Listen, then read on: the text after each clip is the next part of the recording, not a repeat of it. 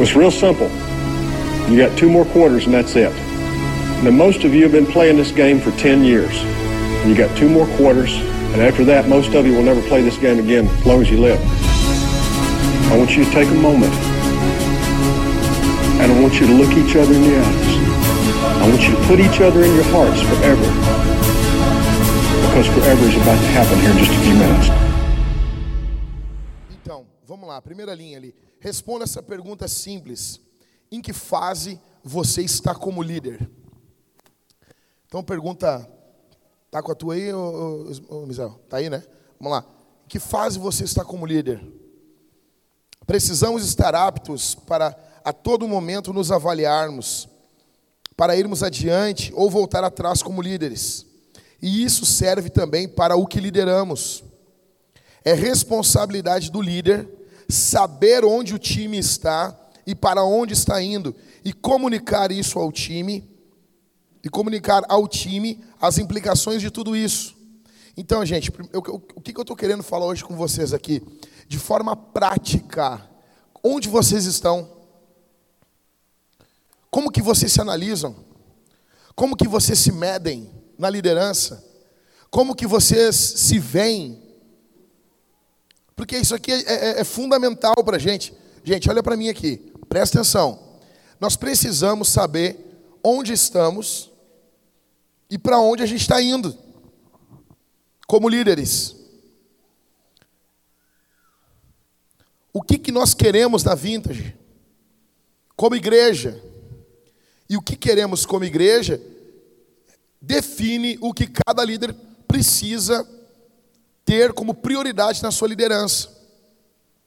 E isso, nós precisamos ter uma noção aqui do local onde a gente está, qual nível nós estamos, qual medida, atenção aqui, qual medida a gente está, onde a gente está como líder.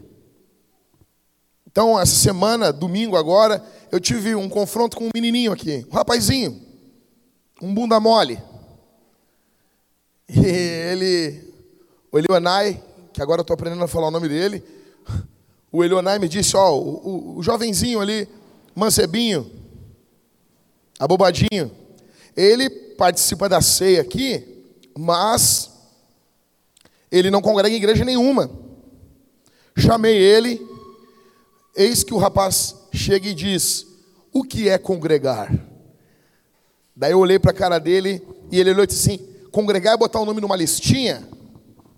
Bah, gente, a coisa já vai ficar até pessoal, gente. Nem todas as que eu estou discutindo é só pelo reino de Deus, porque é pelo meu orgulho também. Vocês acham que eu vou deixar, vou perder esse punguri? Eu disse assim, jovem, senta aqui, deixa eu falar contigo. Aí, cara, foi, foi coisa mais linda de ver. Tinha que ter gravado, sabe? Fiquei até com orgulho de mim. Disse, Nossa, isso eu nunca moí tão, tanto como eu moí esse guri aí. Tá, tá até agora, cara. E ele olhou para mim e disse assim, não, pastor, tu está muito apegado à forma. Tu, tu tem que estar tá apegado à essência, ao espírito do que é congregar, não à forma. Que botar nome numa lista, eu olhei assim, rapaz, olha bem, a Bíblia diz, Paulo escrevendo para Timóteo, que tinha uma lista de viúva que recebia o dinheiro da igreja. Você acha que tem lista de viúva na igreja e não tem lista, lista de membros? Romanos 16 tem uma lista de membros ali, gente. Você acha mesmo que Paulo vai falar todos aqueles nomes tudo de cor? Alguns teólogos acreditam que Paulo carregava listas de membros para orar pelos irmãos. Só que no mundo que a gente vive, nós temos, escuta, gente, escuta aqui para mim. Nós temos um, um, um, como é que o, C.S. Lewis falava? É um desprezo, não é desprezo cronológico, fugiu agora o tema. Esdobismo cronológico. Que o que é antigo, as pessoas eram tudo meio hippie. Deixa eu dizer uma coisa para vocês.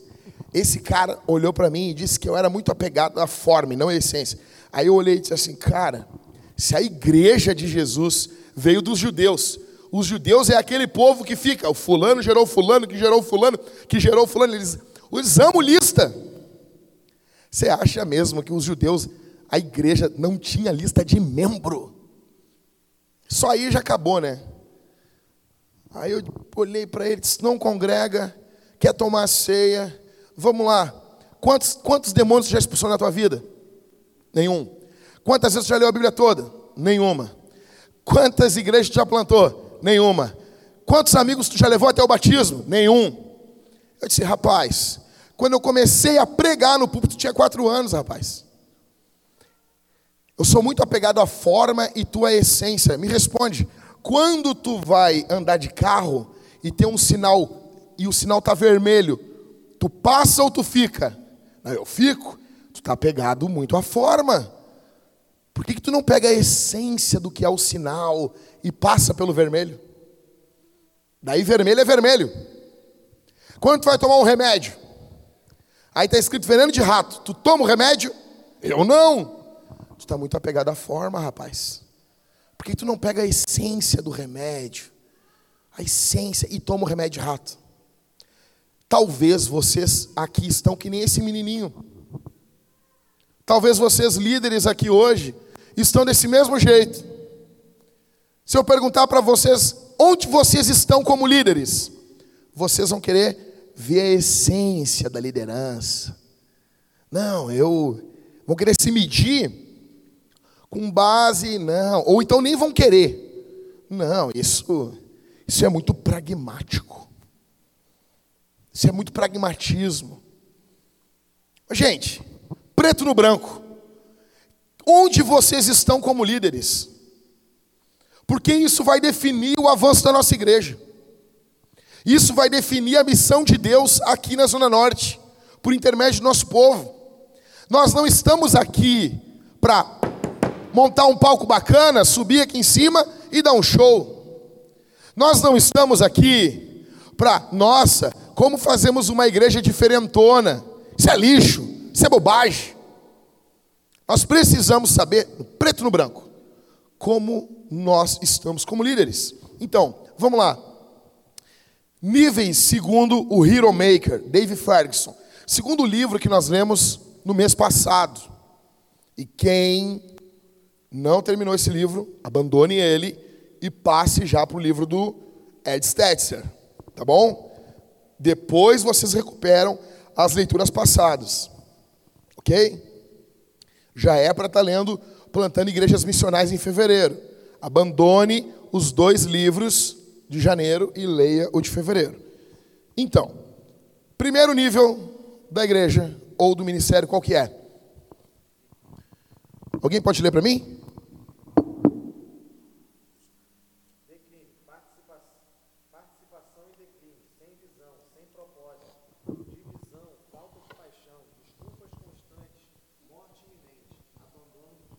Então, primeira forma, você, você tem que olhar para o teu ministério, para você como líder, e olhar se você não está em declínio, perdendo engajamento, perdendo gente, rumando, abandono do dia 1. Um.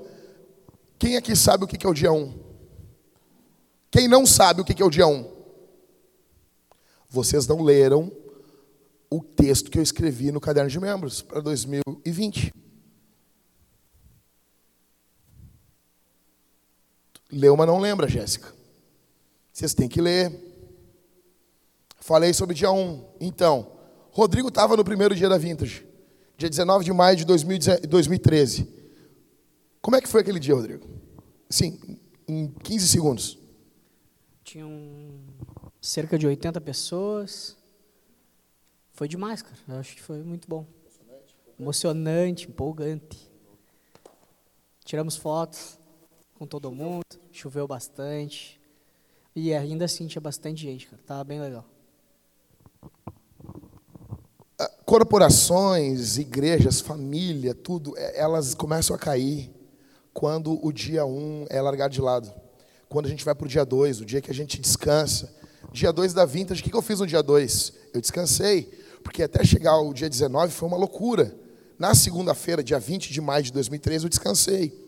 Só que nós precisamos de uma mentalidade que seja sempre dia 1 um na vintage. Sempre dia 1. Um. Dia 1 um é o dia que a gente abre as portas, que a gente vai com tesão para as coisas. Sangue no olho. Como dizia o reverendo Mick para o irmão Rock. Olho de tigre. Dia 1, um, cara. Vocês já viram, cara, tinha uma, uma, uma, um mercadinho perto de casa. E o primeiro dia do mercadinho que eles abriram, eles botaram um cartaz enorme, enorme. Ó, deu uma falhada aqui, Cris. Vai analisando aí, vai marcando. Eles botaram um cartaz enorme. E estava escrito assim: Mercadinho XYZ. Aqui você entra como um cliente e sai como um amigo. Cara, cara, tu entrava no primeiro dia naquele mercadinho, meu, era, tu era tratado como um rei.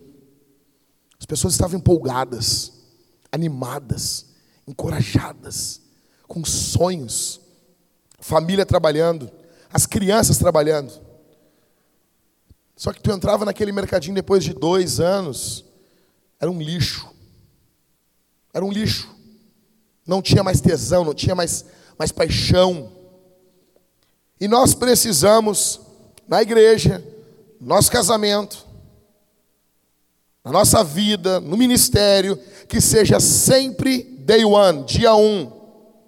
Foi o primeiro dia do teu casamento, como é que foi? Não foi uma alegria?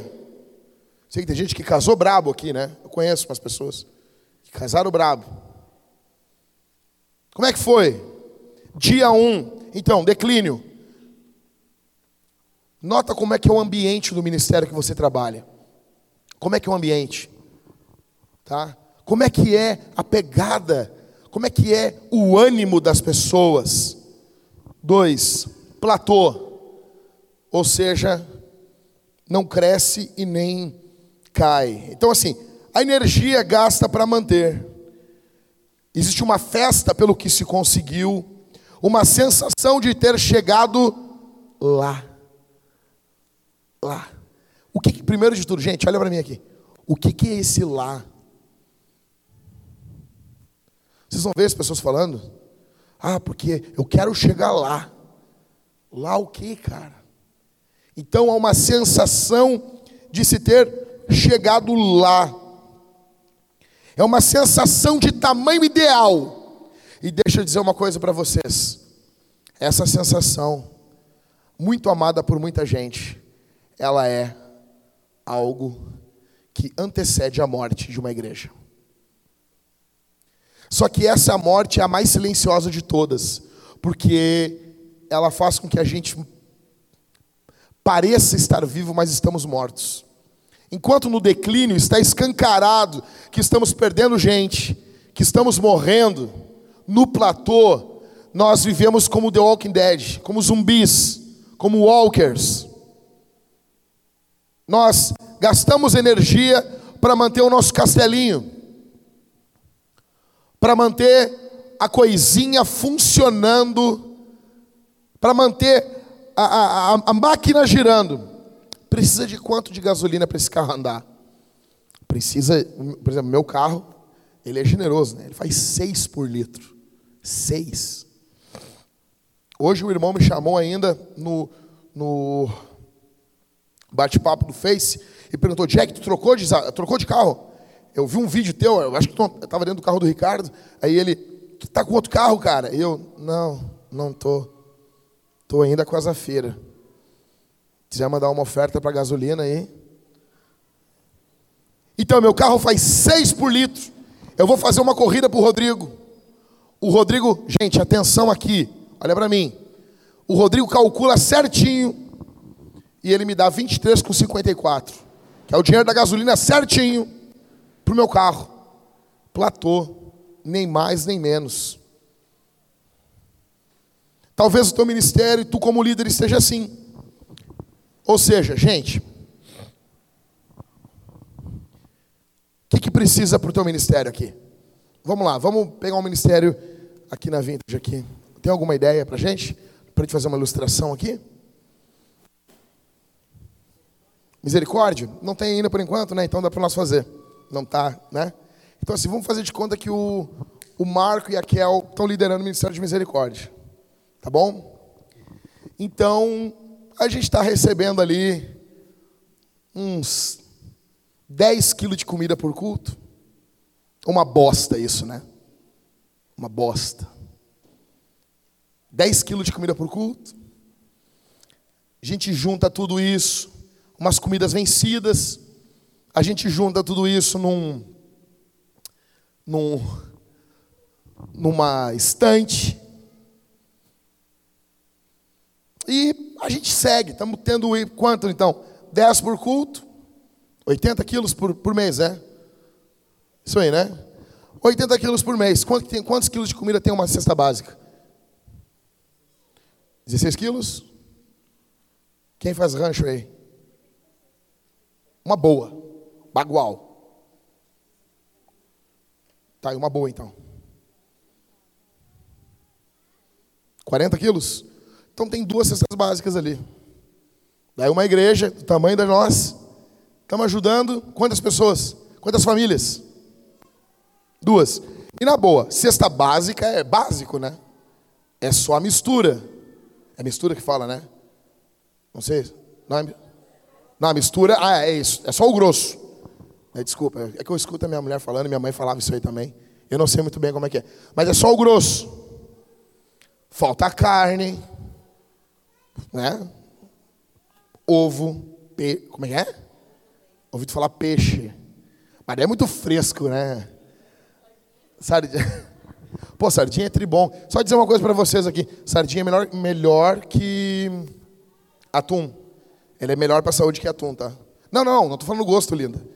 Estou falando para que a pessoa... Ah, eu vou comer uh, uh, atum para a saúde, ômega, ômega 666. Não, não. O, a sardinha é melhor. E também ela tem mais uns veneninhos ali também, do, do mercúrio ali, faz tri bem.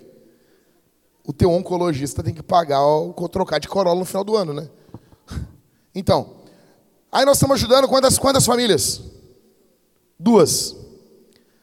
Passa seis meses, a gente continua recebendo os mesmos 80 quilos de comida por mês. Continuamos ajudando duas famílias. Que tipo de líder o Marco e a Kel são? Gente, eu pedi para vocês, o, o Calber chegou, pegou, pegou, falei? Pegou? Alguém aqui está sem folha, gente? Então vamos lá, os casais repartam aí, ali, ó. Repartam ali, gente. Bora, gente. Vamos. Anda ali, anda ali. Bora lá. Fica. Vamos lá. Fechou. Falta uma ainda? Falta uma. Dá, dá o teu ali. Dá. Tá, eles vão dar ali, vão dar ali. Dar ali. Valeu. A Linda vai ficar vendo por osmose contigo. Legal, legal, muito bom. Vai vendo junto com a Cid não tem problema. Então, gente, que tipo de líder o Marco e a Kel são? Platô. E eles estão matando o ministério. O ministério não vai avançar nunca. Jesus disse o quê? Quando estava a multidão sem o que comer. Jesus falou o que para os apóstolos? Dá-lhes voz de comer. É responsabilidade de quem dá para o povo de comer? De Jesus ou nós? Nós? Como é que nós vamos dar para o povo que comer? Se nós temos dois. Deixa eu esculachar vocês, tá? Se nós temos duas bostas de líder. É de brincadeira, tá? Se nós temos duas porcarias de líder. E por causa deles, as pessoas vão, vão passar fome. Por causa da letargia deles, gente não vai ter o que comer. Crianças entrarão no crime. Pessoas não conhecerão o amor de Deus. Pessoas não sentirão, não saberão o que, que é. Você está orando, não tem nada para botar na panela. E então chega o povo de Deus, disse: Aqui está o mantimento. E eles louvam a Deus pela graça, pelo, pelo amor de Jesus. Por que isso? Porque temos dois, duas bostas de líderes. E esse segundo nível aqui, o platô, ele é perigosíssimo. Porque ele mantém a máquina girando. Vamos, vamos, vamos além. Em algum momento, Marco e Raquel trabalharam no ministério. Cresceu.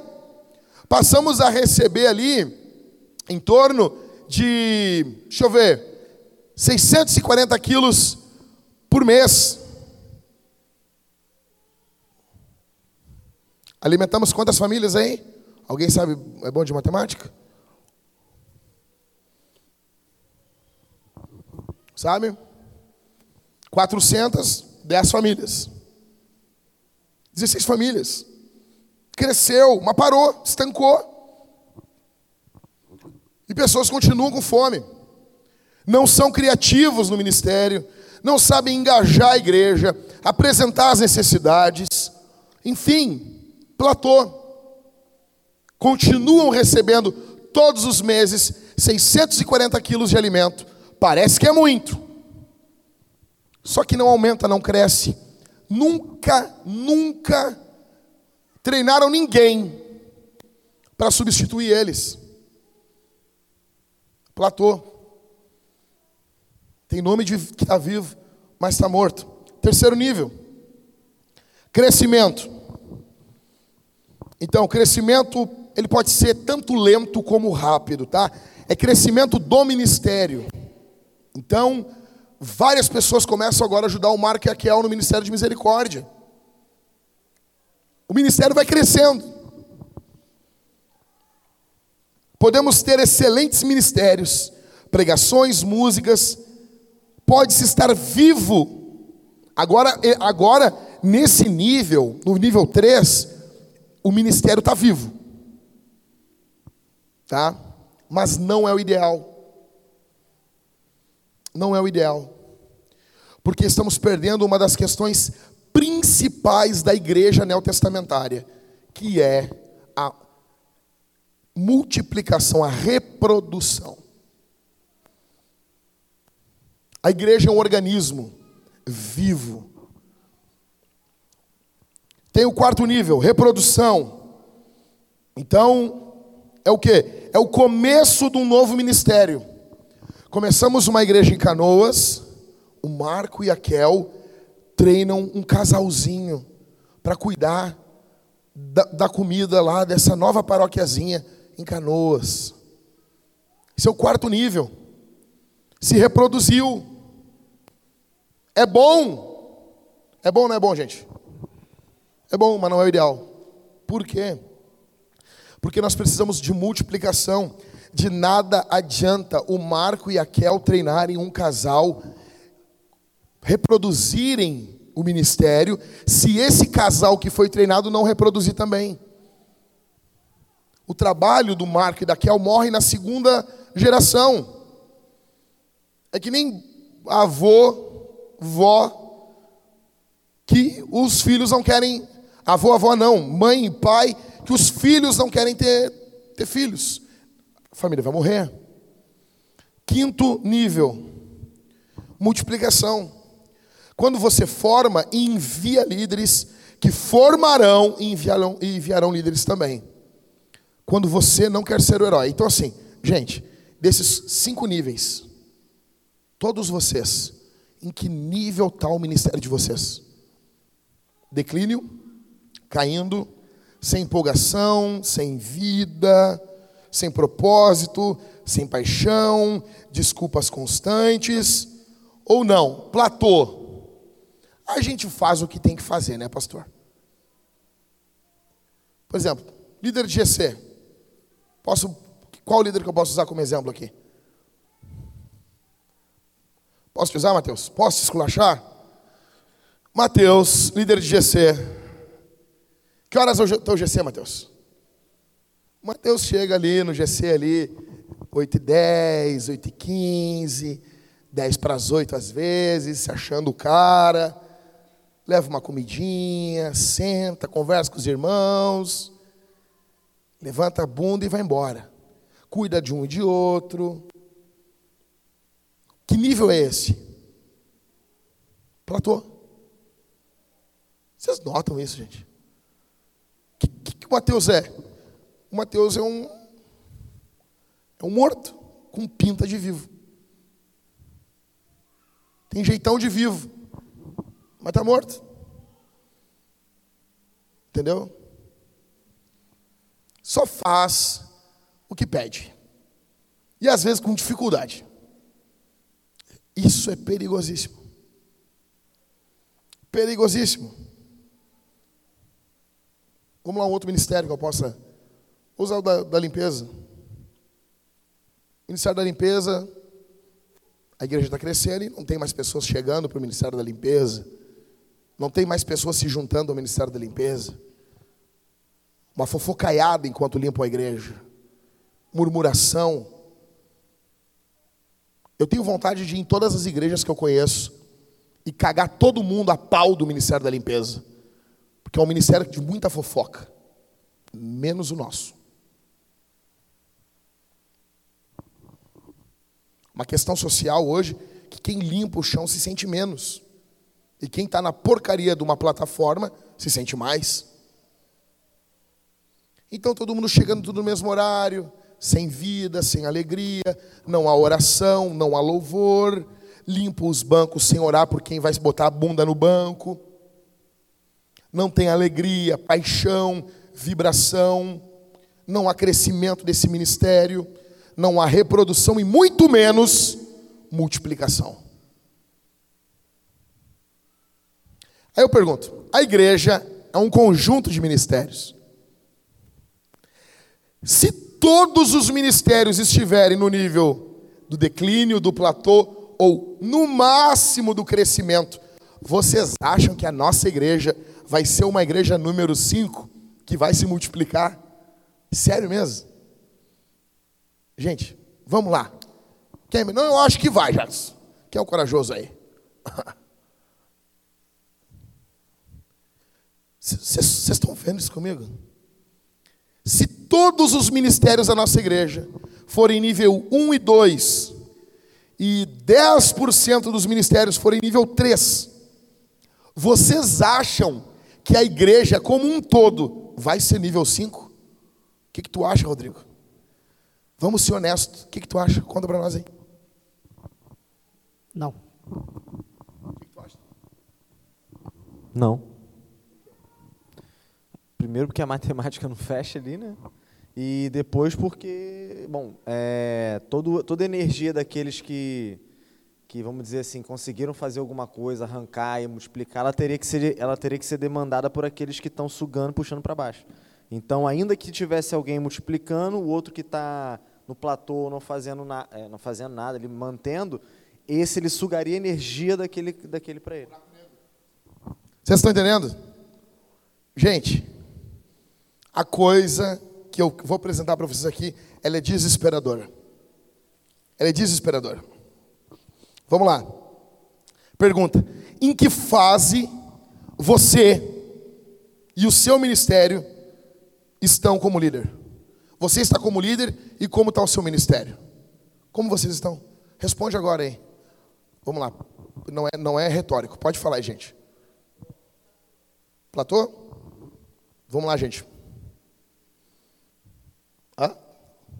Platô? Hum? Bora. Todo mundo aí pode falar aí?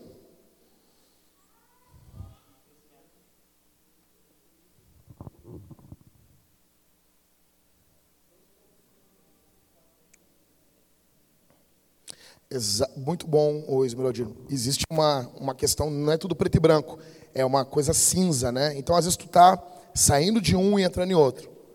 Mas vocês entendem que até o nível 3 não nos serve. Que nós. Eu vou explicar para vocês por que, que não serve. Tá? Vamos continuar aqui então. Bom, tem alguém aqui nível 4 ou nível 5? Sim ou não? Não tem, né? Então nós temos que crescer, a gente tem que fazer alguma coisa. Vocês concordam comigo? Beleza. Então, a pergunta que fica é: qual é o seu plano pessoal? De, eh, qual é o seu plano de crescimento pessoal? Então, lê comigo. Os ministérios que lideramos são uma consequência de quem somos. Por isso, temos que responder a incômoda pergunta: qual é o seu plano de crescimento pessoal? Deixa eu dizer uma coisa, gente. As pessoas, elas não crescem espontaneamente. O Robson esposo da Karine, me deu um, uma cadelinha, uma pastora alemão. Eu já gastei dinheiro com ela, estou pagando ainda o, o, Daniel ainda, eu devo, devo meu rim para o Daniel. Toda semana eu dou para o Daniel um bom dinheiro. Para não acumular no final do mês, na hora da conta lá. Né? Então eu tô vendendo a minha alma por. O Daniel tem, tem, me tem ainda. Porque a Bíblia diz que quando tu deve para alguém, essa pessoa é teu dono, né? Não é verdade? É isso, cara. Entendeu? Fogo. Gaúcho na mão de um carioca. Isso é o diabo mesmo, né? O que, que acontece? Eu gastei com, com, com o médico dos bichos lá, tá? Veterinário. E uma coisa que me disseram assim, tu tem que dar uma boa ração para tua cadela, porque ah, a história é longa. Pastor alemão tem problema de displasia, é um problema nos ossos, problema na, na cartilagem, na verdade. E é bem comum ter problema, os cachorros com 9 anos já não andam mais, tá? E agora é a hora de cuidar da, da, da cadela, ela tem que ter um, a cartilagem boa. Aí o, o meu veterinário, que foi indicado pela Priscila, Júnior Facada, e ele me indicou um remédio. Toda vez que eu vou lá, ele, ele dá um sorriso. Ele tem que trocar o Corolla dele, né?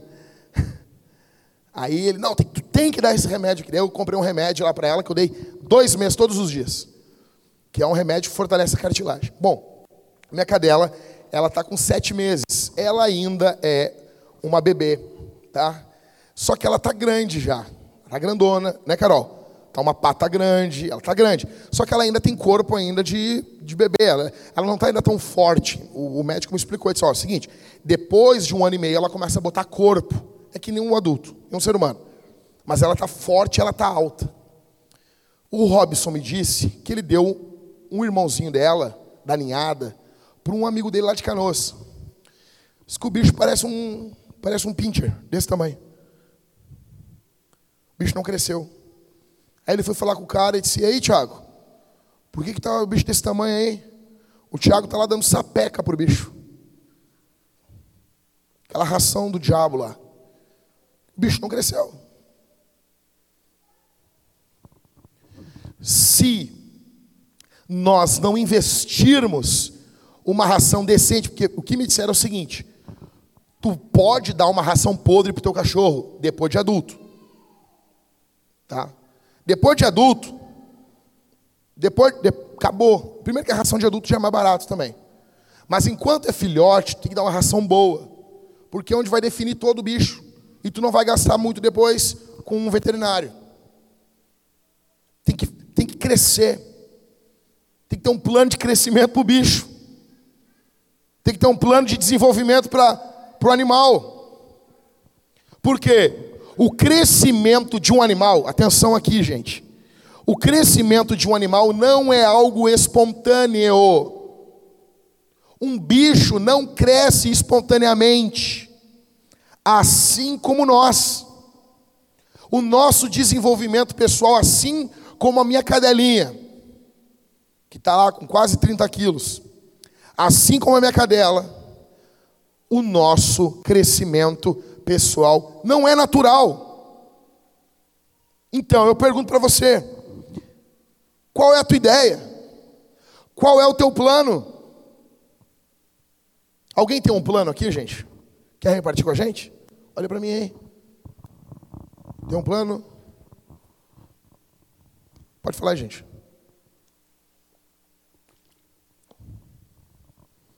Então eu vou, eu vou dar um plano para vocês, já que ninguém tem um plano. Vamos lá, ponto 1. Um. Invista primeiro em você. Não é na igreja, não é no teu filho, não é na tua mulher, não é em mim. Primeiro é tu. Primeiro é tu, Daniel. Primeiro é tu. Primeiro é tu, Marco. Marco. Teu primeiro cuidado é contigo. Primeiro é tu, Mateus. Tu é tua prioridade de crescimento em primeiro lugar. Parece egoísmo, né? Mas não é. Parece egoísmo. Parece que a pessoa está. 1 Timóteo 4,16 diz: Paulo para Timóteo, tem cuidado de ti mesmo. Richard Baxter dizia que o primeiro cuidado de um pastor é com ele. É com ele. Tem cuidado de ti mesmo e da doutrina. Persevera nessas coisas, pois fazendo isso salvarás tanto a ti mesmo como aos teus ouvintes. Primeiro cuidado de vocês não é com os filhos, com a mulher e com o ministério. Vocês, toda vez a gente vai pegar o avião, tá lá aquela mulher falando, né? Oh, se despressurizar a cabine, máscaras de oxigênio cairão. Coloque primeiro a tua máscara, depois ajuda o outro. Quer dizer que você, se tu tá o Maicon e a Sofia, a Sofia, papai me ajuda, o Maicon tem que dar um cotovelaço nela, primeiro eu. Botar a, mar, a, máscara dele, né, Maicon? Com amor, né? Daí, por quê? Por que isso? Porque se o Maicon for querer ajudar alguém, adrenalina, desespero, o Michael vai respirar muito forte, está com pouco oxigênio na cabine ali, o Michael vai perder os sentidos, não vai poder ajudar nem ele e nem ele mesmo. Então, em primeiro lugar, invista em você. Muitos querem que seus ministérios cresçam, igrejas aumentem, isso é bom. Escuta, aqui é o ouro, aqui é o caminho do ouro que eu estou dando para vocês. Mas os ministérios, negócios, família, igrejas são um reflexo do líder. Se o líder cresce, tudo cresce com o líder. Meu primeiro cuidado de manhã não é com ninguém daqui. Por isso que a primeira coisa que eu faço não é ligar o telefone. Ah, mas e se alguém morreu? Eu prego no enterro, já tenho o sermão pronto. Porque eu não tenho como ajudar ninguém se eu não, eu não cuidar de mim primeiro. Meu primeiro cuidado, em amor à igreja, em amor a Jesus, em amor à minha mulher, em amor à minha filha, é comigo. Por isso que terça-feira, quando eu ligo o telefone, eu ligo o telefone 5 da tarde. Porque eu trabalhei pegado desde manhã. Bom, a Carol tava, passou o dia inteiro com a gente lá em casa. Eu só tive ali com, com ela e com a Thalita para almoçar e fazer o culto. Já voltei preparando a aula e preparando o sermão na Cavalo Branco. Tentei, Cris, Cris, tentei fazer os dois sermões de domingo e do outro domingo, mas não deu. Não deu. Não deu. Consegui fazer só dois. Essa aula, meia boca, e o, o sermão da cavalo. Então, se você crescer, seus liderados, se você não crescer, os seus liderados deixarão você em busca de crescimento. Existe um padrão de crescimento. O padrão é: os líderes melhoram e depois o resto melhora. Gente, a gente precisa resolver a, a liderar a gente. Então, antes de investir no ministério, de investir no teu trabalho, investe em você. Você crescendo como líder, o ministério vai crescer. É uma consequência. Você investir em você como pai, como mãe, a família vai crescer. Você investir em você como empregado, o teu trabalho vai melhorar. Você vai ter novas oportunidades. Ou pelo menos, gente, olha só, quando as oportunidades aparecerem, você está pronto. E às vezes a oportunidade aparece uma vez só na vida. Então, em primeiro lugar, qual é o nosso primeiro plano, gente? Exato. Investe primeiro em quem? Alguém discorda disso, gente? Pode falar aí. Que é o momento da verdade. Alguém não concorda? Alguém pensa, não, isso é egoísmo. Pode falar? Dois. Segunda, segunda coisa a fazer. Nunca deixe de aprender. Então, aqui é o perigo do dia 2. Falei sobre o dia 1. Um. Vocês têm que ler o texto que eu coloquei no caderno de líder, do caderno dos membros. Qual é o dia 2? É o dia do relaxamento. É o dia do descanso. Isso é perigo. No momento, ó, a frase do Rick Warren. No momento que você para de aprender, você para de liderar. Então aqui eu, eu separei alguns exemplos. Aqui, ó, John Mayang, do Dream Theater, é um baixista. Na minha opinião, ele junto com Billy Sheehan são os maiores baixistas do mundo. O Michael acha chato o som do Dream Theater, né, Michael? mas tu concorda que ruim eles não são, né? Eles são tão bons que são chatos. É muito bom que chega a ser chato. O John Mayang termina o show do Dream Theater. Imagina isso, um clima de show. Termina o show, eu fui no show deles. Termina o show, o, ele vai para o camarim estudar. Ele fica estudando. Após o show, ele tira no mínimo uns 20 minutos de aquecimento para desaquecer, desestressar com o instrumento. Que ele tocou três horas seguidas. Segundo exemplo, Cristiano Ronaldo, o robozão. Gente, deixa eu dizer uma coisa para vocês. Cristiano Ronaldo, ele é hoje, na minha opinião, o maior jogador do mundo. E quem discorda disso é clubista. Ai, o Messi, quem compara? O, o, Cristiano Ronaldo é aplicado, é um líder. Está com quantos anos? Alguém sabe dizer? 34, 35, né? E ele está perdendo, ele perde um quilo de, de peso por ano. Todos os anos ele fez um, um propósito com ele de perder um quilo para continuar jogando em alta, alta performance. Um cara daquele nível perder um quilo de gordura no ano é muita coisa. Para continuar no outro ano jogando em alta performance. Bom, eu tenho, eu tenho, eu tenho gente que, que conheceu o, o Anderson, sabe? O, jogou no Grêmio, jogou no Inter. Ele jogou junto com o Cristiano Ronaldo. Jogou no Inter, deu, deu soco lá no Inter lá e rebaixou o Inter lá. Cara. E ele jogou junto com o Cristiano Ronaldo no Manchester. E, cara, os caras, os gurizados aqui de Porto Alegre foram lá para Inglaterra, lá, é Inglaterra, Manchester, né? Foram para Inglaterra lá visitar o, o Anderson. E diz que, cara, o, o, o, esse gurizão aqui de Porto Alegre, quando chegou lá no, no apartamento do Anderson, tava o, o Cristiano Ronaldo sentado no banco, assim. É apartamento de guri, né? Gurizada. Tava o Cristiano Ronaldo e o, e o Anderson. Quando, ele, quando o Cristiano Ronaldo olhou que entrou uma visita do Anderson, ele levantou assim, pô, pode sentar aí, meu. Senta aí, senta aí. Super humilde, assim. Diz, cara, diz que eles estavam conversando numa festa, na casa do Cristiano Ronaldo, e o Cristiano Ronaldo fazia assim, Bah, só um pouquinho, já volto aqui. Saía, bah, não, ele falava bah mesmo, por causa do, do Filipão, verdade. Aí ele saía, depois de um, meia hora ele voltava. De banho tomado com outra roupa. O que aconteceu? Senão ele fez, os, os amigos, foi lá fazer 20 minutos de esteira. Que ele faz toda hora, todo dia, tal hora. O que, que é isso? O cara não está deixando. Ele tem um período ele não vai jogar futebol por muito tempo. Ele vai ter muito tempo para ficar parado. Só que agora, gente, olha para mim. Agora é o momento da dedicação. É o que muitos jogadores, eu já convivi com muitos jogadores de futebol. É o que muito jogador perde. Jogador crente ainda. Que a gente fica na casa do cara, assim, dos caras, até tarde da noite, os caras vão treinar no outro dia de manhã. Os crentes são os que mais dão falso testemunho ainda. Então, o que, que é isso? Ele tem um período. Eu botei quem mais aqui? Rogério Ceni, o primeiro a chegar nos treinos e o último a sair. John Piper. O Piper, com, agora, uns, alguns anos atrás, uns sete anos atrás, eu acho, ele saiu do, do, do presbitério da igreja. Ele se aposentou. E ele disse que uma das razões para ele ter se aposentado, ele continua pregando, mas não é mais o pastor da igreja. Uma das razões que ele se aposentou é para ele, ele ler mais.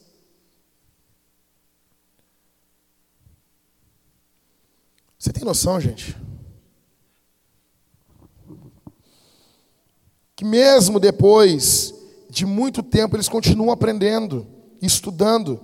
Essa gente tem que ser nossa inspiração. Oi. Eu ia, falei, falei, eu ia dizer isso aí.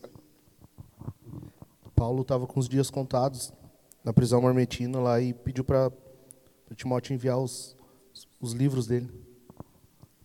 Eu não sei se é o Abraham Lincoln também. Não, não, o Lincoln não, porque o Lincoln foi morto dentro do foi morto dentro do teatro. Eu não sei qual é o presidente americano que quando eles encontraram, ele estava morto na cama e embaixo do travesseiro tinha um livro. Ele até o último momento antes de dormir, ele leu, ele estava aprendendo. Então vamos lá, três zonas de desenvolvimento. Zona 1, um, a zona do desafio. Que zona é essa? Vou tentar fazer o que eu nunca fiz. Vou me expor. Vou me expor ao fracasso. Vou me expor a, a ser chacota, a rirem de nós, a rirem da nossa cara. Deixa eu dizer uma coisa para vocês, gente. A plantação de uma igreja em Porto Alegre, ela é uma exposição. Porque, com todo respeito a vocês, a igreja que acaba no primeiro ano, todo mundo tem igreja para ir. E o plantador que começou a igreja, é para onde? Vai para onde? Que igreja eu vou? Vou congregar onde? É óbvio que eu vou congregar em algum lugar, mas estou me expondo a ser considerado um perdedor, que se dane. Isso é a zona do desafio. Segundo, a zona do conforto. Eu faço o que eu já sei que eu consigo fazer. Como é que está no ministério de vocês? Vocês estão fazendo só o que vocês conseguem fazer. Isso aí chama-se a proteção. Vocês, estão, vocês conseguiram dar um passinho, dois, agora se protege. Se protege. Gente, pensa dentro, pensa em você. Pensa dentro do teu ministério, pensa, pensa só em ti, não pensa no outro aqui. Terceiro, zona costeira. Nego não faz nem o que fazia. Perdição, está se perdendo. Faz menos do que ele fazia. Um momento da vida do ministério ele fez mais, mais alegre, mais feliz, mais contente, mais ânimo. Agora faz menos. Então, para vocês continuarem todos os dias aprendendo, vocês precisam todos os dias ler, ouvir, pensar e arquivar. Todos os dias. Você lê. O que, que vocês estão lendo? Que, que estão lendo? Vira a página aí, legal.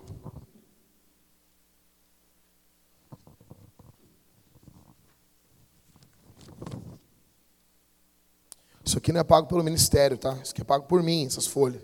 Leva para casa e lê de novo isso aqui. Isso aqui sai do meu bolso. Quero que tu leia. Quero que tu pense, bota na tua, na tua geladeira. Tá? Terceiro, então, desenvolvimento pessoal. Cria um ambiente de crescimento para as pessoas que você lidera. Então, você pensou em você, você não para de aprender, agora é a hora de você cuidar de quem você está liderando.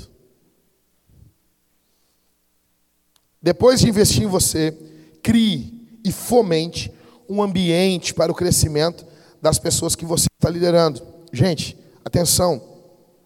Líderes medíocres puxam para baixo os seus liderados. Eles criam um ambiente onde crescer e ter é sinônimo de vergonha. Botei aqui uma para a gente lembrar sobre a Lamborghini alagada e a mentalidade do brasileiro. Vocês viram o que está ocorrendo lá em São Paulo? Ficaram sabendo ou não? Vocês ficaram sabendo que teve uma Lamborghini? É que teve um site que noticiou uma Lamborghini de 17 milhões. Eu acho que está errado. Eu acho que aquilo é 1,7 milhões. Milhão, né? Mas mesmo assim é muito caro. Acho que não é 17 milhões. Entendeu? É 1,7 milhão. Já é muita grana. Se não me engano, é 1,7 milhão aquela Lamborghini. É, 17 milhões não existe, né? Então, só se fosse aqueles carros dos shakes lá, que é tudo cravejado de brilhante, aqueles carros lá de Dubai. Mas, gente, o que aconteceu? Vocês viram isso? Vocês viram esse vídeo? Bom, a Lamborghini de 1,7 milhão uh, submersa num, no estacionamento lá em São Paulo. Estacionamento do, do, do condomínio, assim, do prédio. Uma Lamborghini, água quase tomando conta. Gente, quem tem Twitter aqui, vai no meu Twitter, eu dei um retweet ontem, acho, num Twitter, num uma tweetada do, do Danilo Gentili.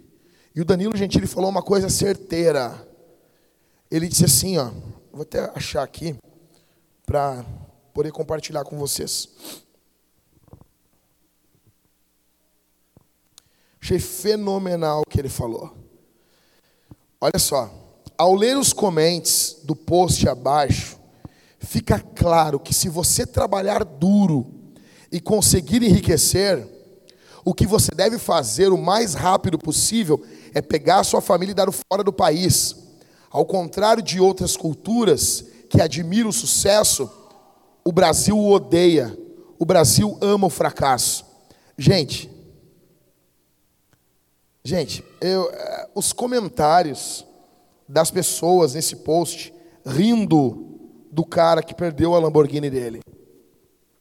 Você não tem noção a quantidade de gente feliz porque ele perdeu o carro dele.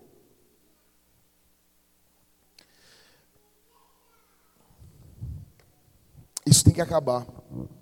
A igreja tem que ter um elemento. Gente, atenção aqui. A igreja precisa ser uma entidade contracultural. Nós precisamos ter alegria quando há um crescimento, não importa em que área, dentro do nosso time. Nós precisamos destruir o ambiente onde crescer é algo ruim. Crie um ambiente, segue comigo aí, onde aqueles que não querem crescer se sintam deslocados e queiram sair. Crie um ambiente onde aqueles que não querem se reproduzir, se multiplicar, essas pessoas chegam e dizem assim: Ah, pastor, ah, eu até gosto daqui, mas é muita coisa na minha cabeça, sabe? Gente, deixa eu dizer uma coisa. A gente não está convidando as pessoas para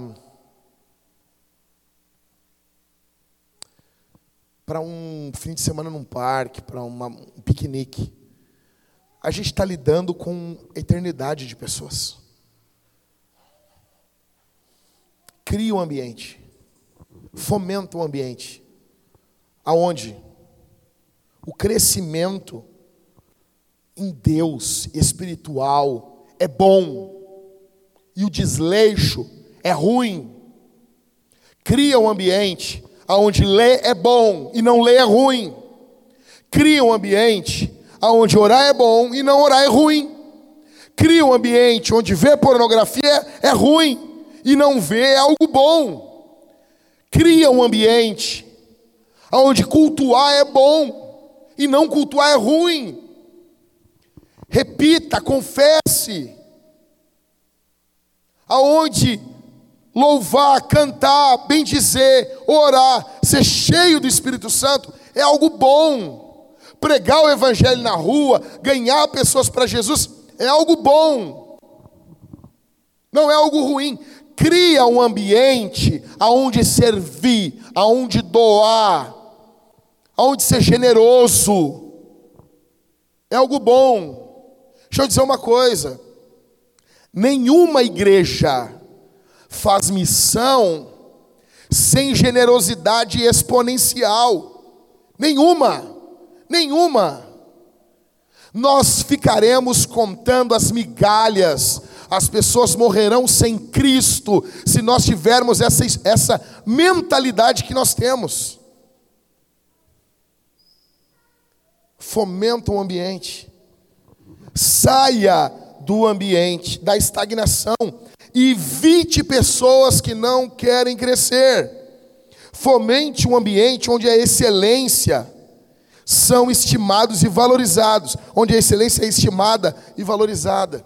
Então assim, gente, as coisas são para Deus, elas precisam ser bem feitas. As coisas envolvem o nome de Jesus, elas precisam ser feitas com excelência, com amor, não é o nosso nome não é o nosso nome.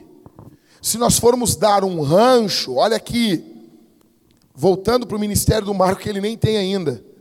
Se o Marco vai cuidar do ministério, o cara traz o arroz tipo 2, um irmão aqui da igreja, o Marco pergunta: Ô meu irmão, tu come arroz tipo 2? Não. Então tu pega esse arroz e enfia no. Não, tô brincando, não fala isso. Uma vontade dá. Se tu não come arroz tipo 2, tu não doa arroz tipo 2. Se tu come arroz tipo 1, um, tu doa arroz tipo 1. Um. Legal? Quer me dar alguma coisa? Me dá, mas me dá o que tu usaria. O nego chega lá com uma carne de segunda. Eu como carne de segunda. Guisado de segunda, para mim, ele é fenomenal porque ele tem mais gordura. Eu, eu, sebo. É demais. Agora, se tu não come arroz de, uh, guisado de segunda, não me dá. Não me dá. Por quê? Porque ele não é amor. É cilada. Só os noventistas pegaram. Ou seja, excelência. Se a gente vai dar uma comida, se a gente vai dar um rancho para uma família que tem criança, como é que a gente vai dar esse rancho? Vai ter que ter bolachinha recheada, vai ter que ter iogurte, e não uma bandejinha, para ter uma discussão no começo do mês e quase se matar. Tem que ter iogurte, bolachinha recheada,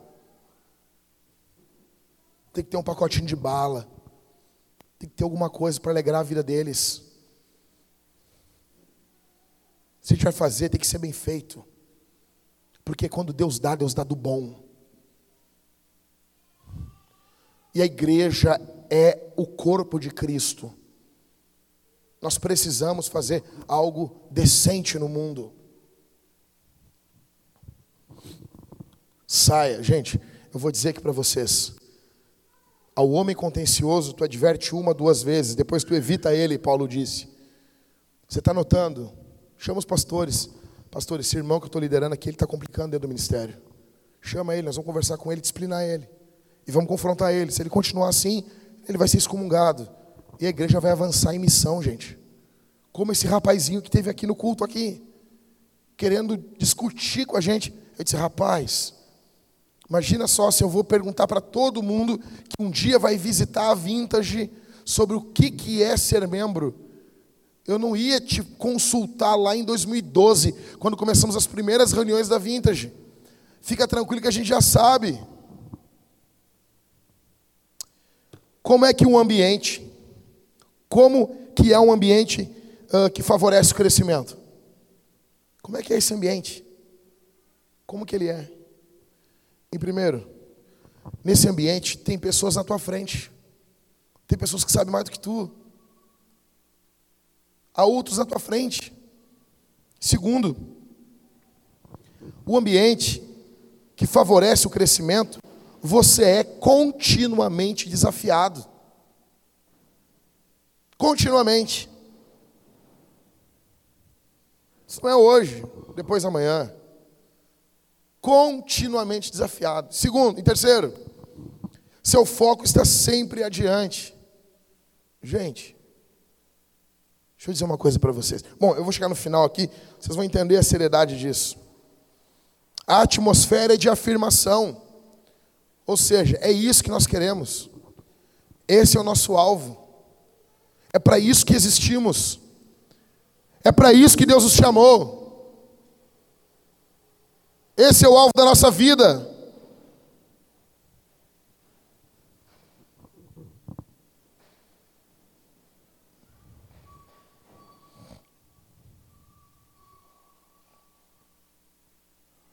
Quinto, você está frequentemente fora da sua zona de conforto. Gente, olha aqui para mim. Semana que vem, nós vamos fazer como a gente combinou. Oito e meia, quem chegar oito e meia, bota o carro na rua, para não ficar distraindo o pessoal aqui. Atenção. Senta aí, Alex. Deixa trancado lá agora. Semana que vem até oito e meia. Só chegar depois de oito e meia, deixa na rua lá. Vamos lá, quinto. Você está frequentemente fora da sua zona de conforto. Está confortável? Tu está entendendo bem o ministério? Tu está à vontade? Então está ruim. Tu está à vontade no ministério? Já sabe como começa e como termina? Está na hora de um desafio maior.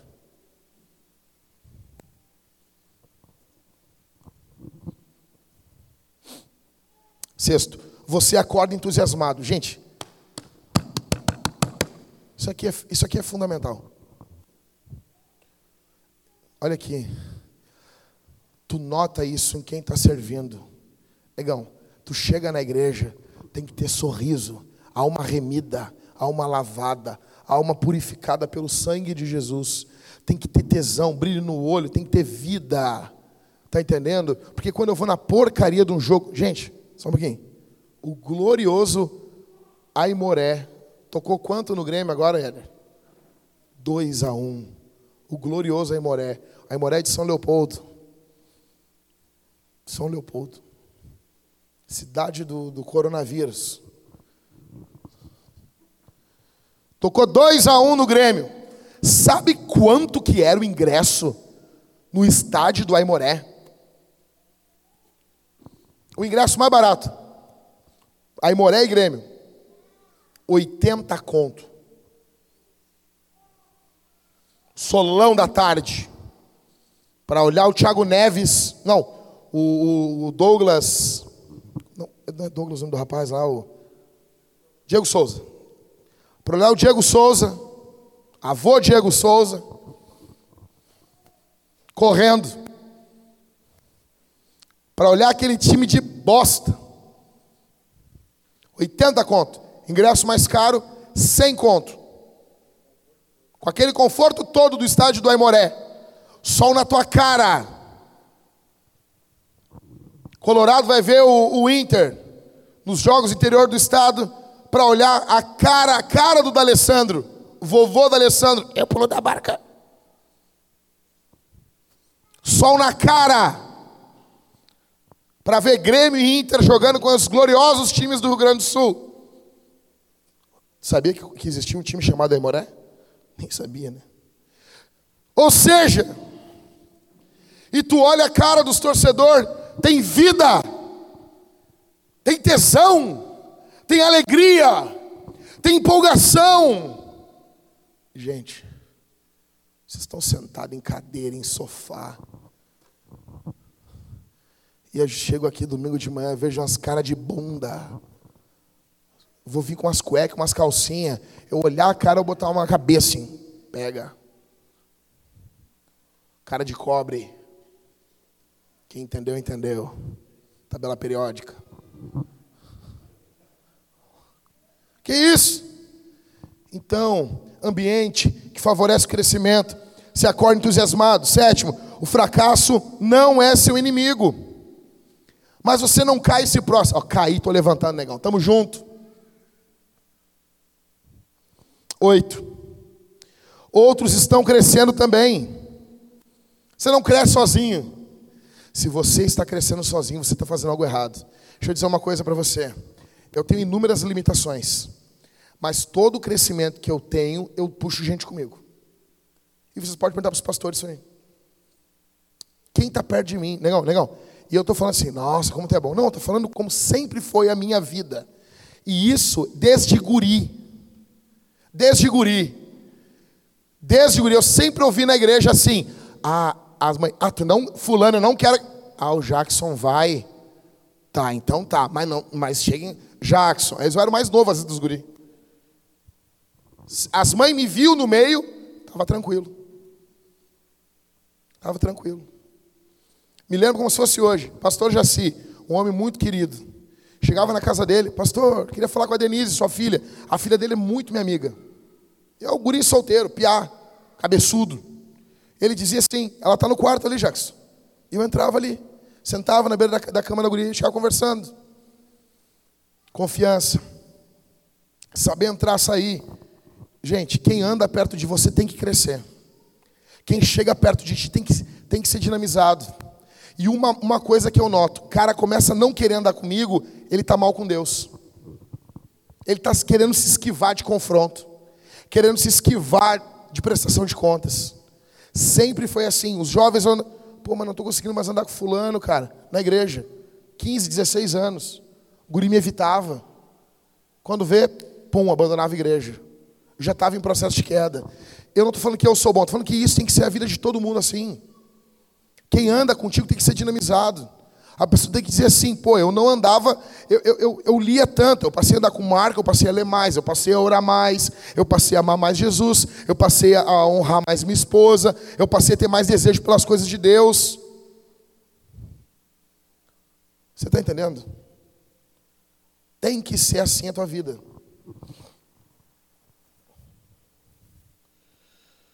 Nove, as pessoas desejam mudar. Dez, o crescimento é vivenciado e desejável. Gente, agora aqui para explicar o porquê que eu estou dizendo isso. Para tu chorar comigo. Vamos lá. Alguns dados. Existem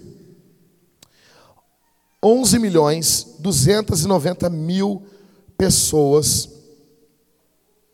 no Rio Grande do Sul. Olha para mim, isso é São Paulo. Isso é a cidade de São Paulo só. Loucura, né? Tamanho da cidade de São Paulo é todo o estado do Rio Grande do Sul em gente. Falhou de novo, Cris. Pode anotar aí para mostrar para o Ever depois. Ele queria, fala nesse microfone para testar. Uh, existem no, em todo o país do Uruguai 3 milhões 457 mil pessoas.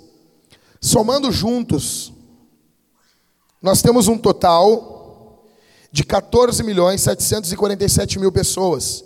Arredondando, 15 milhões de gente. 15 milhões de almas. Só em Montevidéu, Montevidéu é quase o tamanho de Porto Alegre, um pouco menor. 1 milhão 381 mil pessoas. Aqui é 1 milhão e 500 mil, 1 milhão e meio. Só na capital.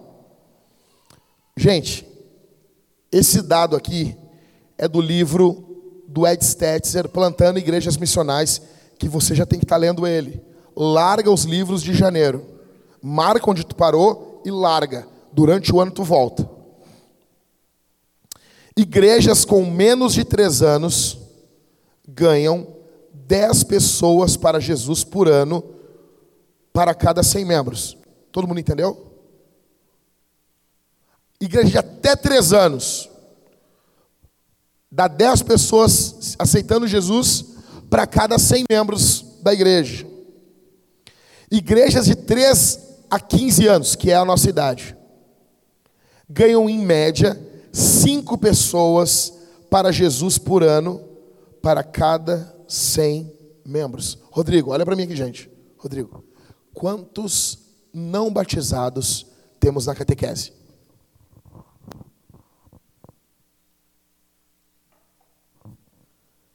Três.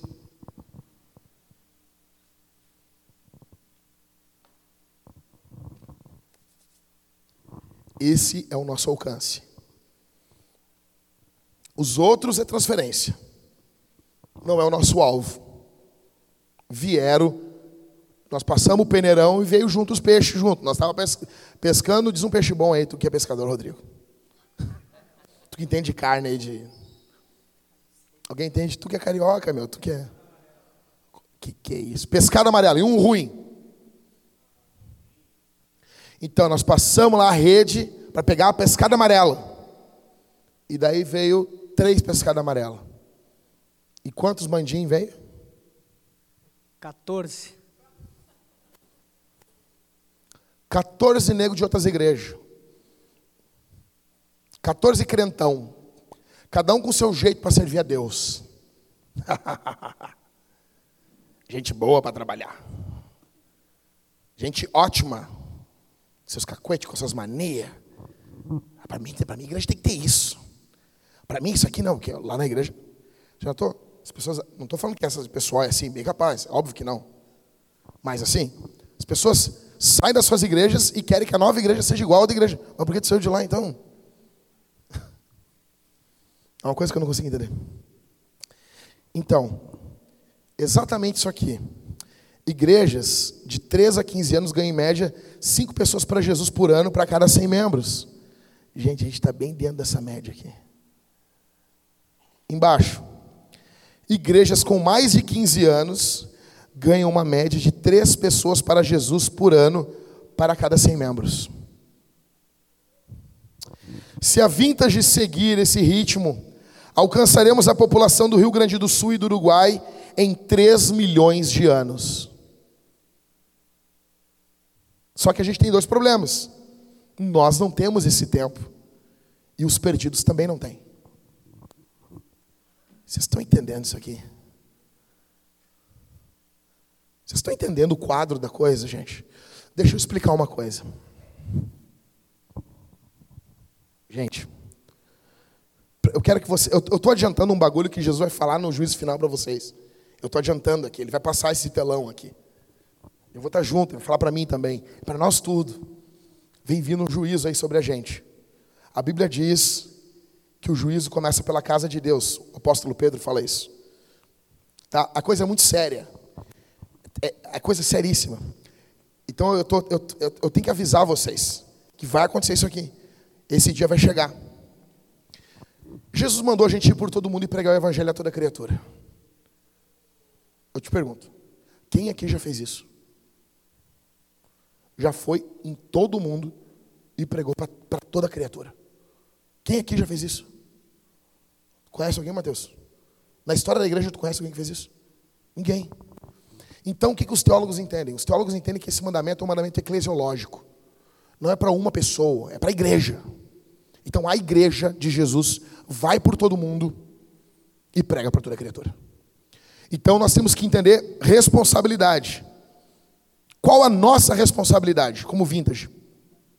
No mínimo, no mínimo, nosso estado, nossa, nossa, nossa cidade, nosso bairro aqui, nosso estado, e nós temos que ter alguma coisa além fronteira. temos que ir a outros povos também. Então, olhando os outros povos ao nosso redor, qual é o mais necessitado e o mais próximo? Uruguai. Eu tenho certeza que o Espírito Santo está chamando a gente para isso. Eu tenho certeza. Eu tenho certeza. Tenho certeza. E é para esse rumo que a Vintage vai ter. Nós vamos seguir esse rumo. Nós acabamos com a Remadores do Sul e começamos do zero.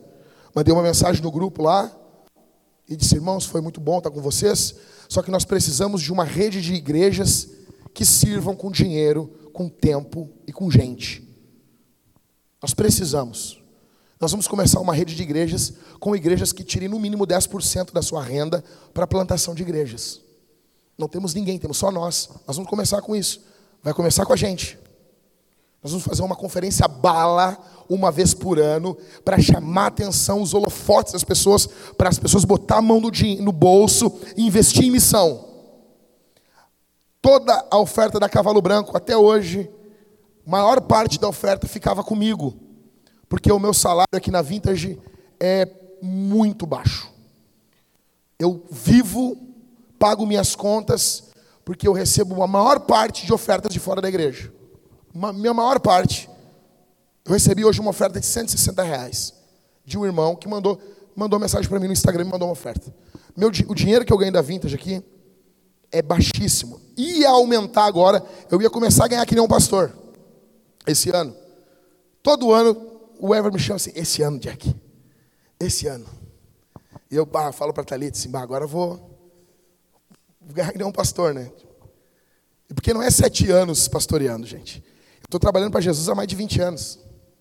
Meu patrão, eu estou esperando há 20 anos assim um aumento. E daí foi, e daí o Everett disse, bah, Jack, nós vamos mudar de prédio, não vai dar. Quem que ficou por último? O obreiro. Então, o dinheiro da cavalo era uma forma de dar uma aumentada na minha renda. Dava 200 pila por mês, 150, às vezes dava 50 reais. Uma alegria. Dava mais meu dízimo, sobrava 45. Aí, esse, esse, essa cavalo, eu vou desafiar todo mundo aqui, todos os homens que estiver aqui. E todo o dinheiro ele vai ir. Nós vamos começar a trabalhar com projetos sociais a cavalo branco. Não vai ficar nada comigo. Deus vai prover. Porque o ministério tem que crescer.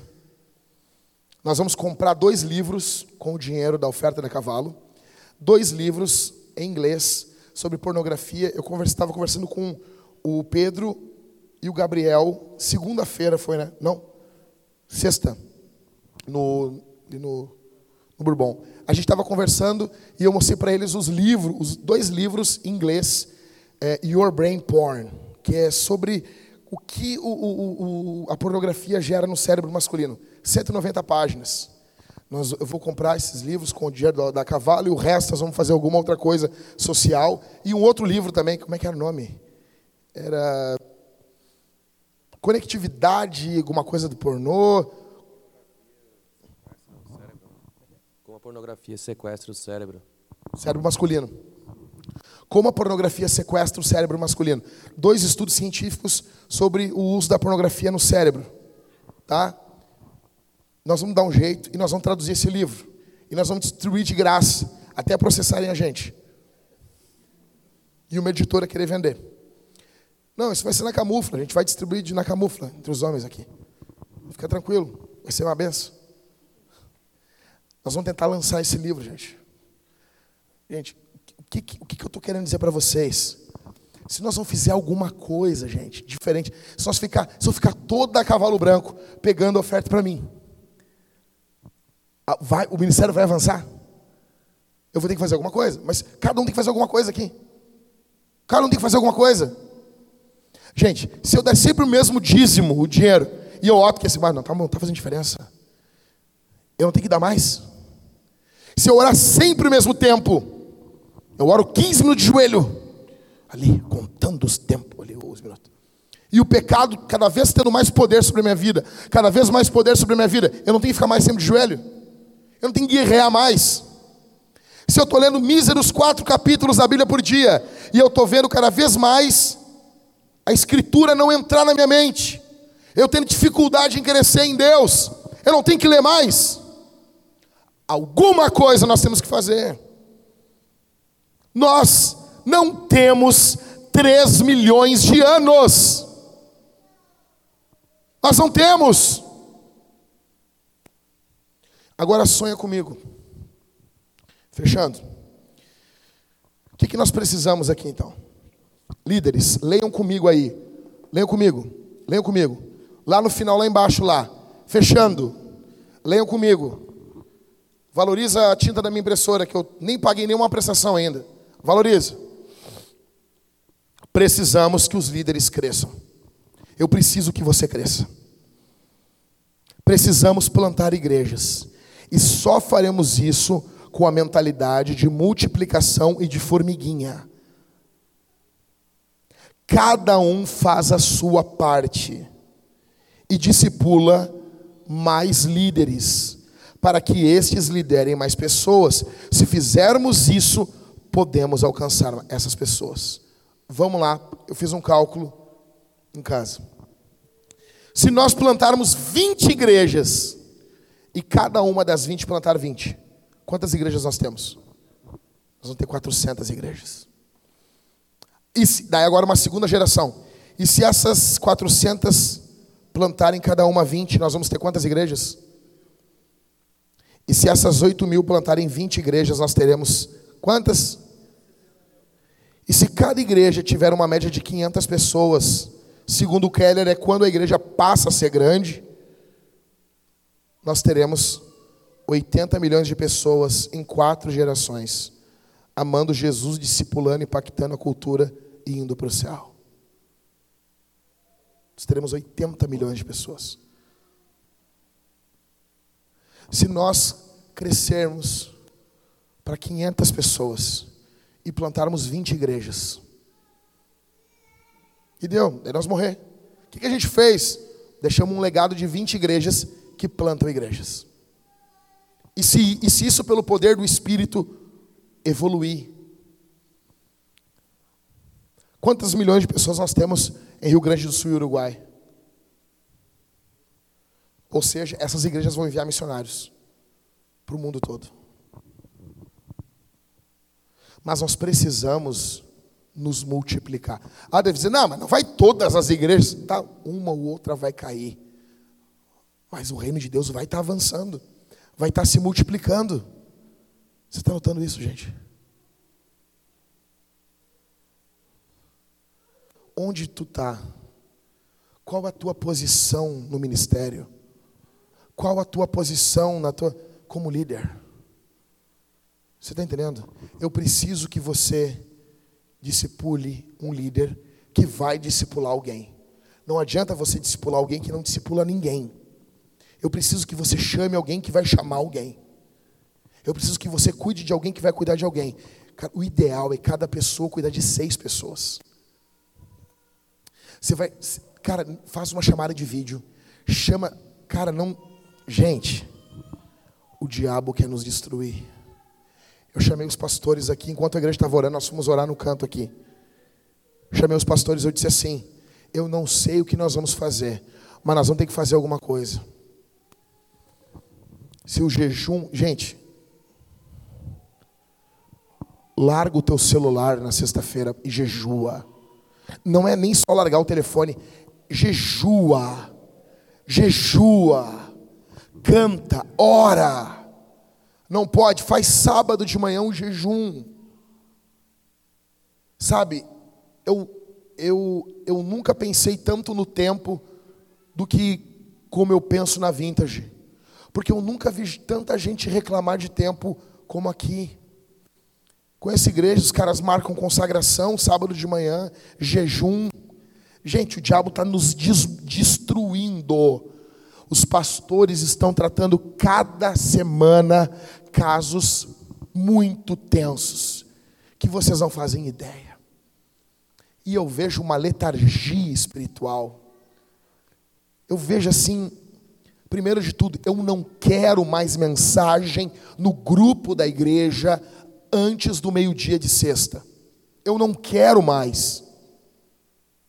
A minha esposa já botou, eu já botei. Nós vamos nos cuidar. Desliga o celular, irmãs. Jéssica, quem é que está com. Linda, quem mais está com criança aqui? São vocês? Mas a, a, a Kel. Está amamentando? Está amamentando, Kel? Então não tem como ficar sem comer, sem beber. Desliga a internet. Fica lendo, orando. Ou liga a internet no YouTube, na televisão e vê uma pregação. Te consagra ora pelos pastores, por, pelas nossas famílias, para Deus nos dar sabedoria, gente. Vocês não têm noção do que está ocorrendo. Vocês não têm noção do que está ocorrendo na nossa igreja. E uma coisa eu estou certo na minha cabeça: o diabo está vindo com fúria contra a gente, mas com muita fúria. Nós temos que contra-atacar. Nós temos, nego, numa guerra, negão, numa guerra, a gente está numa guerra. Não tem luxo na guerra. Não tem luxo. Nós estamos no meio de uma guerra. Negão, o diabo vai comer vivo tu e a tua família. Tem noção disso? Não seja ateu, seja crente. Quero dizer uma coisa para vocês: cuidem os filhos de vocês. Pornografia está tomando conta de crianças de 8 anos, vendo filmes aonde há sexo envolvendo fezes. Pessoas comendo merda no meio do sexo. É, isso é para tu pensar mesmo. Criança de 8 anos vendo isso. E daí, vem, vou fazer um jejum, gente. Vamos jejuar. Não, não dá. Ah, não sei o quê. Toda hora eu vejo postagem, pô, o cara postando coisa na hora do jejum aqui. Facebook, a merda desse Facebook. Tu olha depois lá, postagem do cara na hora do jejum, postagem do cara na hora, postagem das irmãs no Instagram. Pô, não tem condição. O diabo vai comer a gente vivo. O diabo vai triturar a gente. Nós temos que fazer alguma coisa. Nós temos que recarregar nossas pistolas d'água e atacar o inferno, negão. Apagar o inferno, o poder do Espírito. Nós temos que revidar. A promessa não é para o inferno, é para ti. A promessa é para você, é para mim, é para nós. As portas do inferno não prevalecerão contra a igreja de Jesus. Nós temos que avançar. Ou se tu não acha isso, gente, deixa eu dizer uma coisa para você. Deixa eu dizer uma coisa para você. Eu sou pecador mas eu estou de pé. Jesus está me mantendo de pé. Jesus está mantendo o pastor de vocês, o pastor Daniel de pé, está mantendo o pastor Rodrigo de pé, está mantendo o pastor Michael de pé, o pastor Everton de pé. Os pastores dessa igreja estão de pé, gente. O diabo quer destruir, quer nos derrubar. Você acha isso? Você acha, acha que não isso?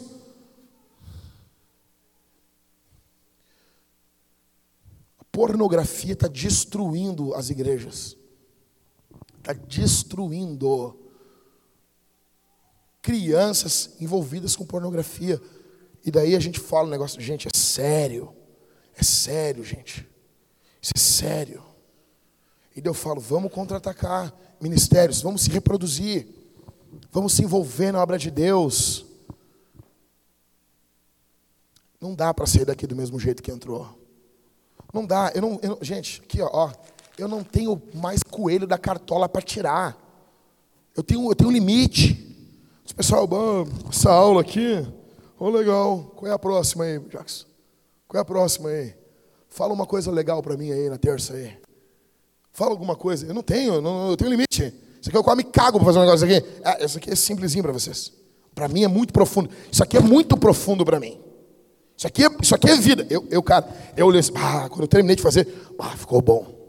Com um monte de livro. Pego aqui, pego ali, pego ali, pego ali, pum, estudo. Come mais uma semana. Eu termino isso aqui, eu fico, ah, isso aqui dá um livro. Para mim é bom. Pra mim, "Ah, cara, aí tá, aí tá, tu sai daqui e tudo que eu falei ali, é que nem domingo, estou pregando, é sermão, é palestra, aí tu vai para casa e não te multiplica, não, sabe? Nós precisamos agora, gente, entrar num novo nível. A igreja está entrando. Vocês vão notar que a vintage está num novo nível. O diabo está nos atacando como nunca nos atacou. As coisas estão começando a acontecer de forma muito pesada. Muito pesada. Muito pesada. Eu recebo mensagem de pai desesperado chegando lá em casa, chorando, dia da minha folga, irmãos chorando, desesperados, os pastores cuidando de gente de madrugada. E eu deixa eu dizer, não, gente, acabou. Quem tiver na borda, o diabo vai dar um rapa e tu vai cair. Ou nós baixamos a cabeça, seguimos a Jesus, seguimos a Escritura, se submeta aos pastores, Deus vai fazer algo no nosso meio. Não, não tem, ou a gente fecha as portas, senão o diabo vai trucidar a gente. Ele não vai ter misericórdia. Eu falei para os pastores, nós vamos avançar. Nós vamos se encher. Agora, deixa eu dizer uma coisa para vocês. Quem tem dom de línguas aqui? Dois? Três? Não estou falando para começar a orar em línguas aqui. Nem precisa isso. Ore em línguas em casa. Ore em línguas em casa sozinho. Eu oro em línguas todos os dias, todos os dias, todos os dias. Todos os dias. Todos os dias eu falo em línguas. Oro em línguas em casa. Quem tem dom de profecia aqui? Ninguém? Já estudaram sobre profecia? Nós vamos estudar. no- Como diz o Wayne Gruden, a profecia já está operando nas igrejas. Você tem que detectar manifestações da profecia. Que às vezes a pessoa não nota que está profetizando e está profetizando. O Gruden diz no seu livro Dom de Profecia: note o meio da igreja, o que Deus está fazendo. Nós precisamos ser encharcados de boa teologia, de Bíblia e cheios do Espírito Santo. Os louvores no nosso culto diário, eles precisam ser transbordantes de Deus. Os louvores aqui no culto precisam ter vida e não tem tido. Você olha as pessoas cantando no meio do povo, as pessoas tudo mortas. Nosso culto é morto. O nosso culto é morto. O culto na vintage é morto. Quem está falando é o pastor. É morto esse culto. Qual foi as vezes que a gente viu pessoas impactadas com a glória de Deus? Não. Nós precisamos vir para o culto banhados no óleo de Deus, encharcados de Deus, mas de Deus, não de emocionalismo barato, de Deus, cheios do Espírito, banhado na Escritura, não com bobagem, com Bíblia. Nós precisamos disso, ou nós seremos tragados pelo diabo. Então, aqui, gente, leve isso para casa, medita nisso semana, conversa com, com quem está prestando conta, fala, presta conta para o Daniel, conversa com o Daniel sobre isso, presta conta para o Michael, conversa com o pastor Michael sobre isso, com o Rodrigo. Amém? Amém, gente? Amém? Vamos, nós não teremos como, não teremos como fazer algo decente na obra de Deus, do jeito que a gente está fazendo. Não vamos alcançar ninguém. Essa igreja precisa sair dessa letargia.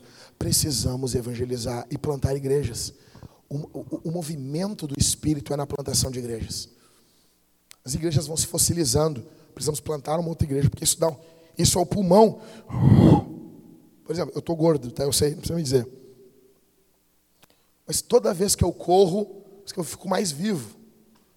Corri, óbvio, batimento cardíaco sobe, pulmão trabalha mais. Como é que a tua mãe fala para ti, Pedro? Espanca esse o que do teu coração mesmo? Ela fala para ti, vamos lá, Pedro, espanca o, a, não sei, uma veia do coração lá. A, não, não, não pode ser horta. Miocárdio.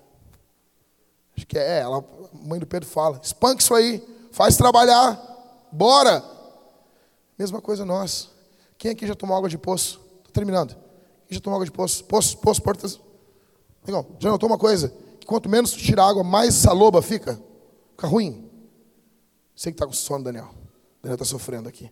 Eu vou parar, tá? Tu, quanto mais tu tira, mais tem. Assim é Deus. Quanto menos tiramos, mais salobo está.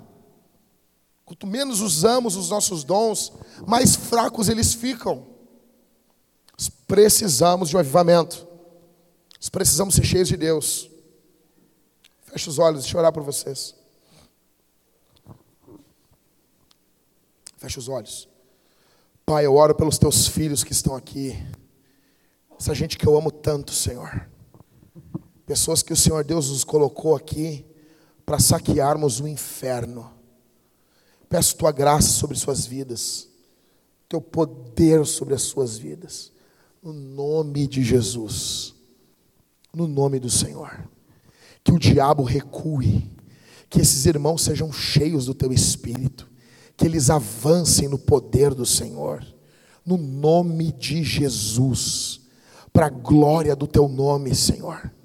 Que tua palavra triunfe, que o teu reino triunfe Ó Deus, ó Deus, que o tentador, eu não sei quais os demônios estão se levantando contra a nossa igreja, mas que esses demônios sejam destruídos, expulsos pelo poder do nome de Jesus. Há poder no teu nome, há poder no teu sangue, há poder no sangue há poder no sangue, há poder no sangue, há poder no sangue. O sangue do Cordeiro é poderoso, nos banha no teu sangue, nos limpa no teu sangue, em nome de Jesus, Senhor.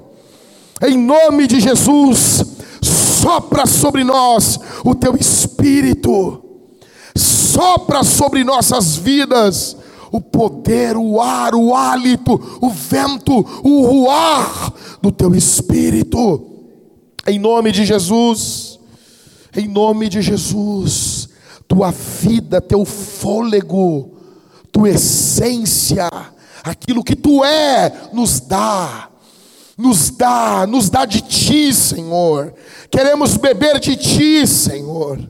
Ó oh, Deus, Pessoas essa noite aqui no nosso estado estão indo dormir nas trevas. Pessoas no Uruguai nesse momento estão indo dormir nas trevas. Em trevas, em trevas.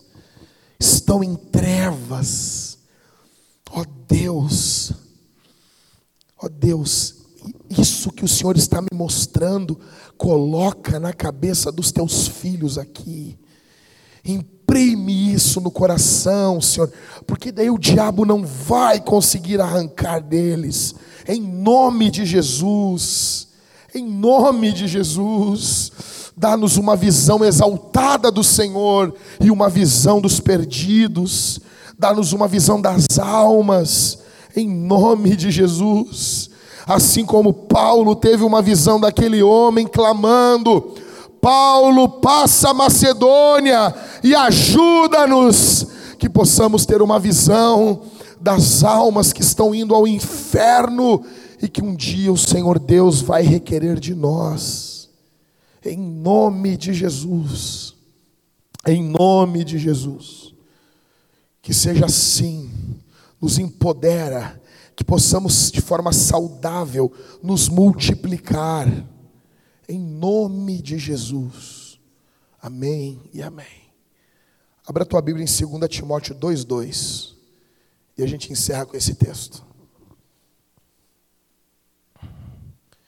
2 Timóteo 2, 2. 2 Timóteo 2, 2. Que Bíblia bonita, Leandro. Que Bíblia bonita. Toda arriscada. Isso aí que é a Bíblia mesmo.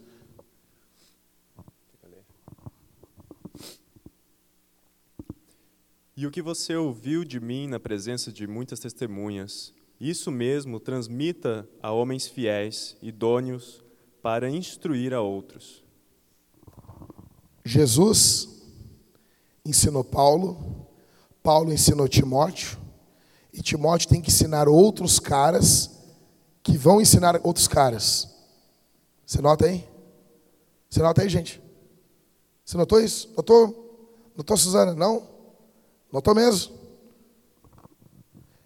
Esse é o nosso modelo. Esse é o nosso modelo. Amém? Amém? Leva para casa, bota isso aí na tua geladeira, medita nisso, leva para o trabalho, vai lendo, risca, rabisca, ouve a aula, quem chegou depois, ouve o começo da aula até a hora que tu chegou, e é isso. Estamos despedidos. I got my fans in the stands, my team on my back, my family in my heart. I put my city on the map. See, I'm cool with my school, but I know I can do better. I checked the mail yesterday and not one college letter, not one college offer after all this hard work. I'd be telling you a lie if I said it didn't hurt. So, how do I stay focused in this game called life? And do I have a fair chance when this world's so shite? See, we all pay a price. I got some things on my mind, but I need to regain my focus cause it's game time. Give all, leave nothing. In the end, I gotta choose.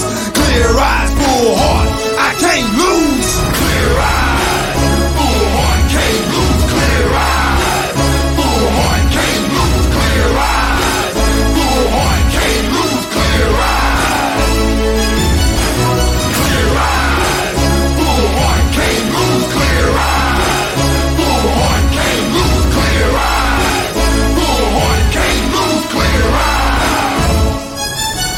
Now eyes and put your hand in mine. Whatever's about to happen right here in this moment of time. So let's draw a line right here in the sand. And let me say that on this very day is the day that we took a stand. Cause not just a game, it's more than a game. It's more than a hurt, it's more than a pain. It's more than the glory, it's more than the fame. This right here is about legacy, man. So it's bigger than me, it's bigger than us. We can lose sight in the midst of the fuss. Let's slow it down and take it in. Enjoy this moment. What's the rush? They want it back, but we wanted more. This is what we've been waiting for. With tears in our eyes, we let our hearts roar police war, we walk out this door, we won't be delayed, we won't be denied. In the end, we won't refuse with clear eyes, a full heart. There's no way that we can lose. Clear eyes.